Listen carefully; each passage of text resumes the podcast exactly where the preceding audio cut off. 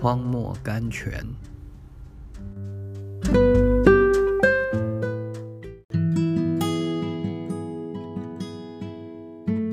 六月三日，我们渡到那边去吧。马可福音第四章第三十五节，我们就是遵着神的命令出去，我们还是不能盼望不遇见患难的。这些门徒听从主的命令出去，他们还是遭遇了顶危险的暴雨，甚至他们大声疾呼主的拯救。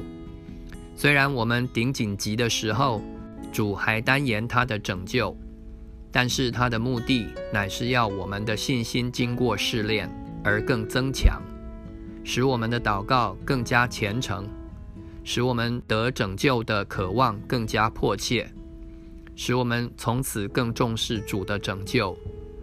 主给他们一个温柔的责备，说：“你们的信心何在？”